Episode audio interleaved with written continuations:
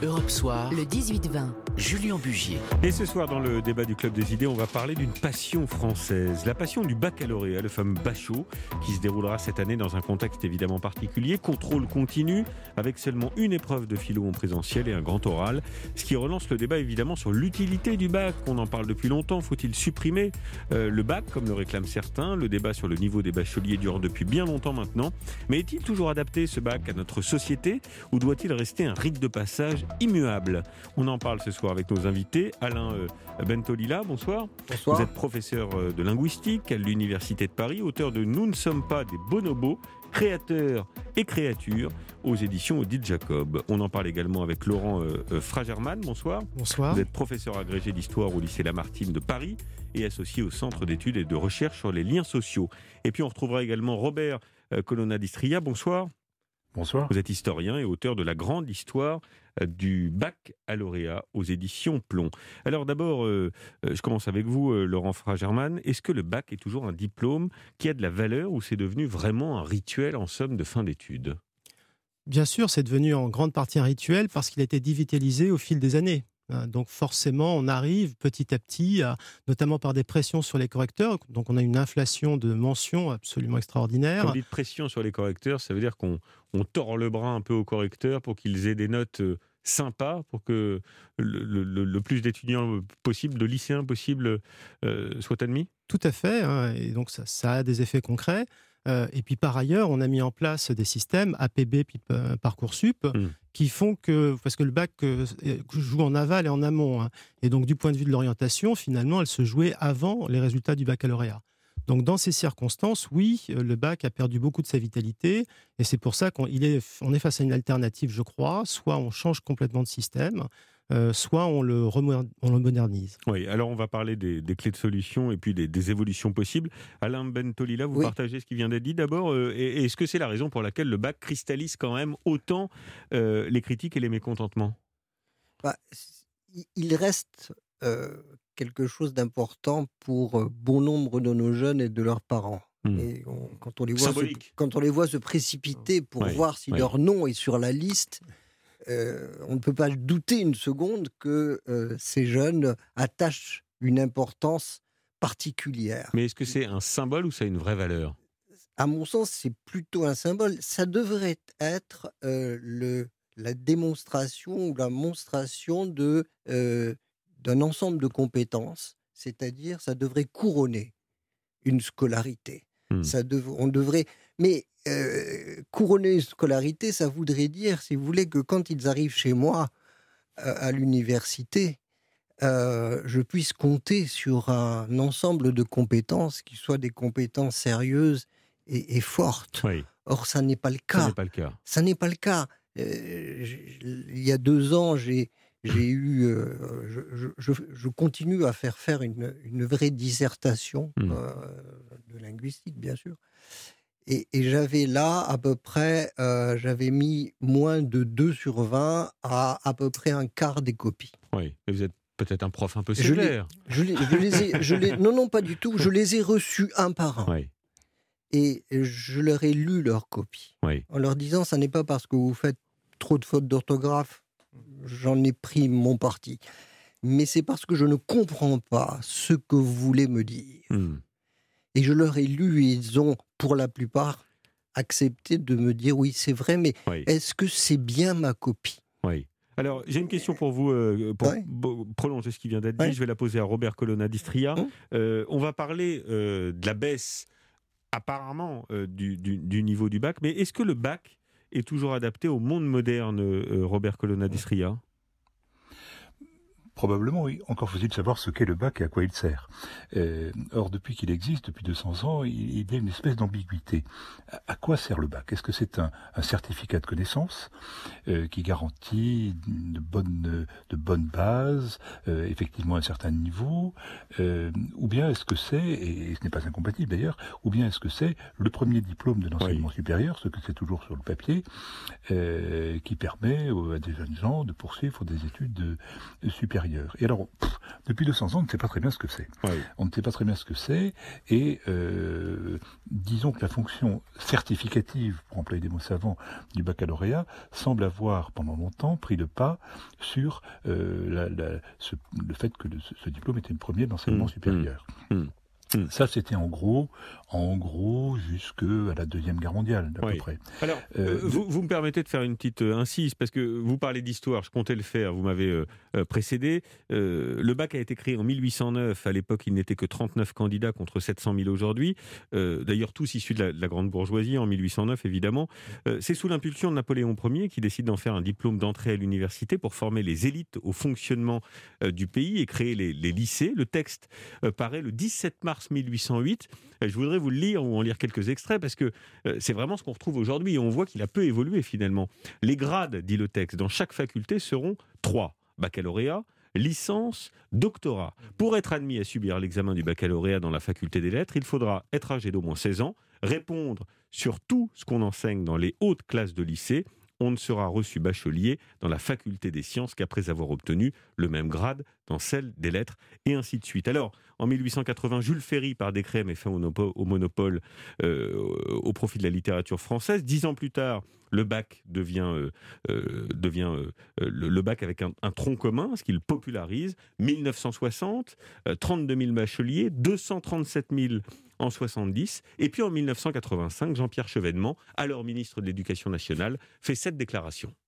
Je pense qu'il n'y a pas de meilleure réponse que le gigantesque effort de formation que nous avons entrepris à tous les niveaux, et j'y insiste de manière cohérente, parce que vous pouvez regarder toutes les mesures qui sont prises, elles participent toutes d'un même objectif, porter à 80% la proportion d'une classe d'âge qui peut aller au niveau du baccalauréat, contre à peine 41% aujourd'hui.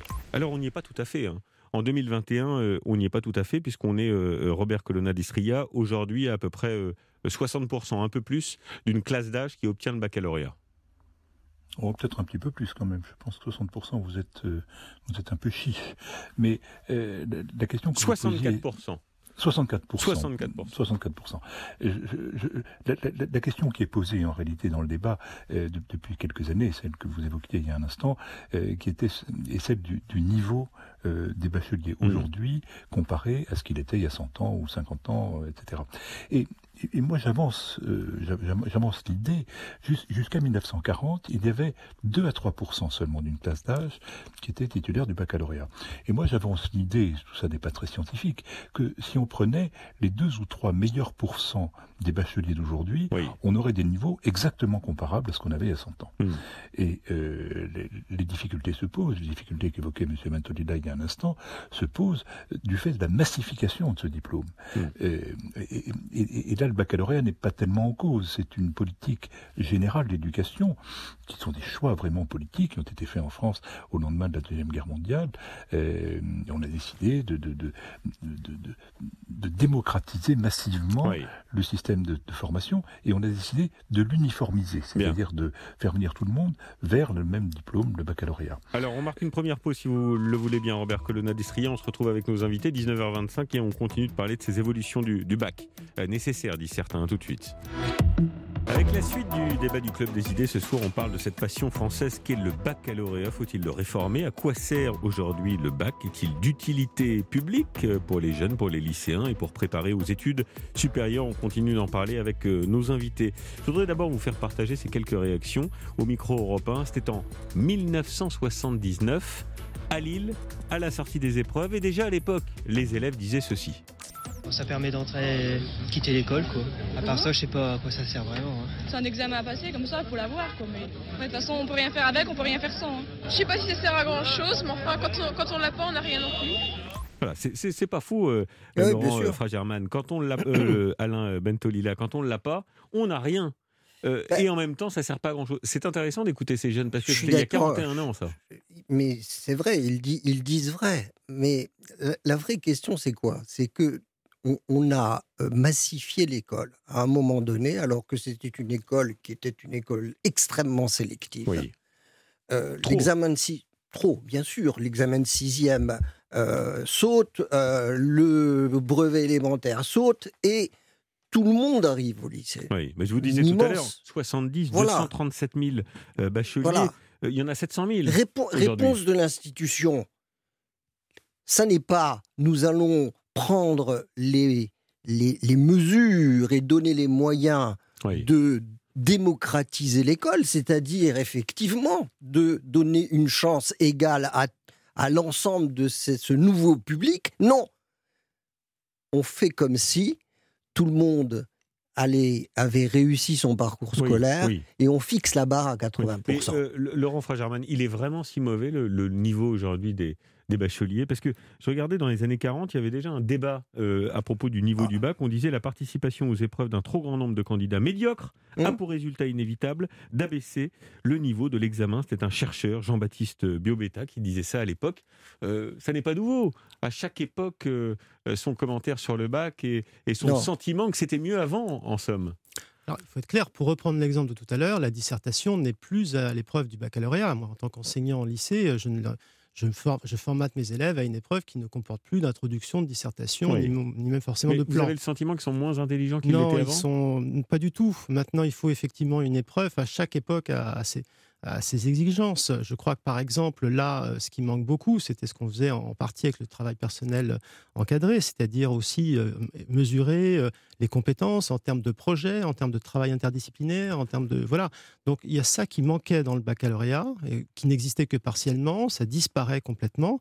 Et il faut quand même dire une chose, c'est qu'aujourd'hui, le baccalauréat est la seule manière de juger l'élève sur ses résultats scolaires, et pas mmh. sur son territoire, pas sur le lycée d'où il provient, pas sur son milieu social, il vient de telle école privée parce que ses parents ont pu se l'offrir. C'est un, examen anonyme, national, et c'est pour ça que dans les pays voisins, hein, dans les pays de l'OCDE, on a une augmentation, c'est-à-dire qu'on a eu 10 pays de plus qui ont adopté des procédures proches de celles du baccalauréat français, c'est-à-dire que nous sommes devenus un exemple parce que justement il y a cette exigence-là. Hmm. ça ne nous empêche pas d'avoir les plus mauvais résultats à toutes les enquêtes internationales. L'enquête PISA notamment. Euh, PISA, Pearls, etc. Mais un mot. Rentrez au cours préparatoire. Hmm. Vous prenez les, les, élèves qui ont le plus de mots et les élèves qui ont le moins de mots. Hmm. Ceux qui ont le moins de mots culminent à 400. Ceux qui ont le plus de mots en ont plus de 2000. Ils traînent ce retard pendant toute leur scolarité. Ils arriveront au collège et le collège les matraquera. Ils continueront. Oui. Et, et ils passeront pour, pour certains, ceux qui n'ont pas été mis sur les voies de relégation, ils passeront leur bac. Qu'est-ce que signifie le baccalauréat quand la machine infernale de reproduction sociale est, est lancée à toute vitesse? Rien. Rien. Je veux dire que c'est, c'est, c'est, de la poudre aux yeux. Vous, euh, voyez ce que je veux dire? Et, c'était facile pour les ministres de, de dire 80% parce que ça, ça donnait l'illusion finalement d'une réussite globale. La réussite au bac aujourd'hui, justement, c'est 98%. Voilà. Euh, euh euh, c'est un, score c'est un score d'élection de dictateur. C'est le, contrôle continu avec le Covid. le contrôle continu avec le Covid. Mais quand même, on est sur des ratios qui sont euh, très très très très élevés. Euh, Bachar al-Assad avec, un, taux de réussite qui a, évolué considérablement. Qui redescendrait si c'était une épreuve nationale à fin de pandémie. Alors qu'est-ce qu'on fait aussi quand on a dit ça? Comment est-ce qu'on fait évoluer le, le, le, baccalauréat pour en faire et lui redonner peut-être la valeur, si je vous entends, qui lui manque aujourd'hui? On change tout.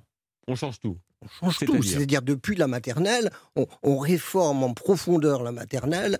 On fait en sorte que les enfants les plus en difficulté apprennent véritablement à lire et à écrire. Et que euh, leur capacité de. C'est un travail de, de, fond. De fond, bien sûr. Mais en attendant, qu'est-ce qu'on fait autour du bac? Est-ce qu'on euh, change les épreuves Est-ce qu'on euh, transforme le bac en un bac de contrôle continu, euh, Laurent Fragerman? Est-ce que ce sont ça les pistes à, aller chercher? Non, parce que si on fait une notation locale, c'est bah plus le baccalauréat. Donc on donnera une médaille hein, pour faire plaisir aux familles, mais on leur mentira. Donc moi, je prône au contraire un baccalauréat modernisé, c'est-à-dire avec une part de contrôle continu. Par exemple, pour les options, il y avait trop d'options, il y avait une inflation. Enfin, voilà. Il faut se recentrer sur les matières fondamentales il faut, de mon point de vue, justement permettre une orientation qui se fasse sur des critères plus objectifs. Ce que dit M. Bentolila est tout à fait fondé. Il y a un besoin d'accompagnement, il y a beaucoup de choses à changer dans le système, mais c'est pas en cassant le thermomètre qu'est le baccalauréat, qui une de ses fonctions, c'est l'évaluation aussi du système. C'est pas en le cassant qu'on arrivera à quelque chose. D'autant que pour la suite, hein, là, on est dans la période de parcoursup, mes élèves sont inquiets. il faut bien le dire, c'est le, le, flou absolu. On n'a plus de boussole. Hein. Donc, on, a besoin, au contraire, de remettre un peu de clarté, mmh, même mmh. si je suis bien d'accord, j'en conviens, ça ne réglera pas tout. Mmh, euh, et, si, et si on avait une prépa pour tous? Parce que moi, je rêve que mes étudiants ne m'arrivent pas comme ça en licence. Et qu'ils arrivent en prépa et qu'on ait une année tranquille. De transition. De transition. Pour un, qu'ils choisissent avec pertinence. Deux, que l'on arrive. Parce qu'il faut commencer très tôt, oui, mais pour ceux qui auraient encore des lacunes, on pourrait on aurait le temps de travailler là-dessus. Quelle est la finalité euh, Quelle est la finalité d'obtenir le bac au fond? Faire des études supérieures? Quelle étude supérieure? Est-ce que ça ne donne pas quand même un acquis nécessaire, peut-être insuffisant pour euh, rentrer dans vos cours, mais un acquis nécessaire pour s'en sortir dans la vie et, avoir le, le, bagage pour trouver un travail? Euh, Avoir le bac, c'est formidable parce que euh, on, ne se fait pas mépriser parce qu'on ne l'a pas. Oui. C'est ça le bac. Le bac, c'est euh, voilà. Ah, mais je, l'ai. Moi aussi, je l'ai. Moi aussi. voilà. Et, à partir de ce moment-là, effectivement. Mais si ça peut donner un peu de confiance en soi, c'est déjà pas mal. Oui, non, mais, c'est pour ça que moi je suis ému quand je vois ces, jeunes qui, vont chercher leur nom. C'est formidable. Mais j'ai tendance à dire ne vous laissez pas avoir. Hein, la, vie telle qu'elle est aujourd'hui exige une résistance intellectuelle forte parce que les, les médias sont dangereux, pas les vôtres. Oui, mais... je vous en remercie. Alors l'éducation est un sujet qui me passionne à titre personnel et qui est passionnant euh, pour le bien public. Donc on vous réinvitera pour faire un, grand débat sur la refonte du système éducatif français. On, reviendra. Merci à tous les trois. Merci, d'avoir participé au, au, Club des idées. On marque une pause. On se retrouve dans un instant. Tennis, place à Roland Garros. On est en direct avec Cédric Pioline. À tout de suite. Europe Soir, le 18-20. Julien Bugier.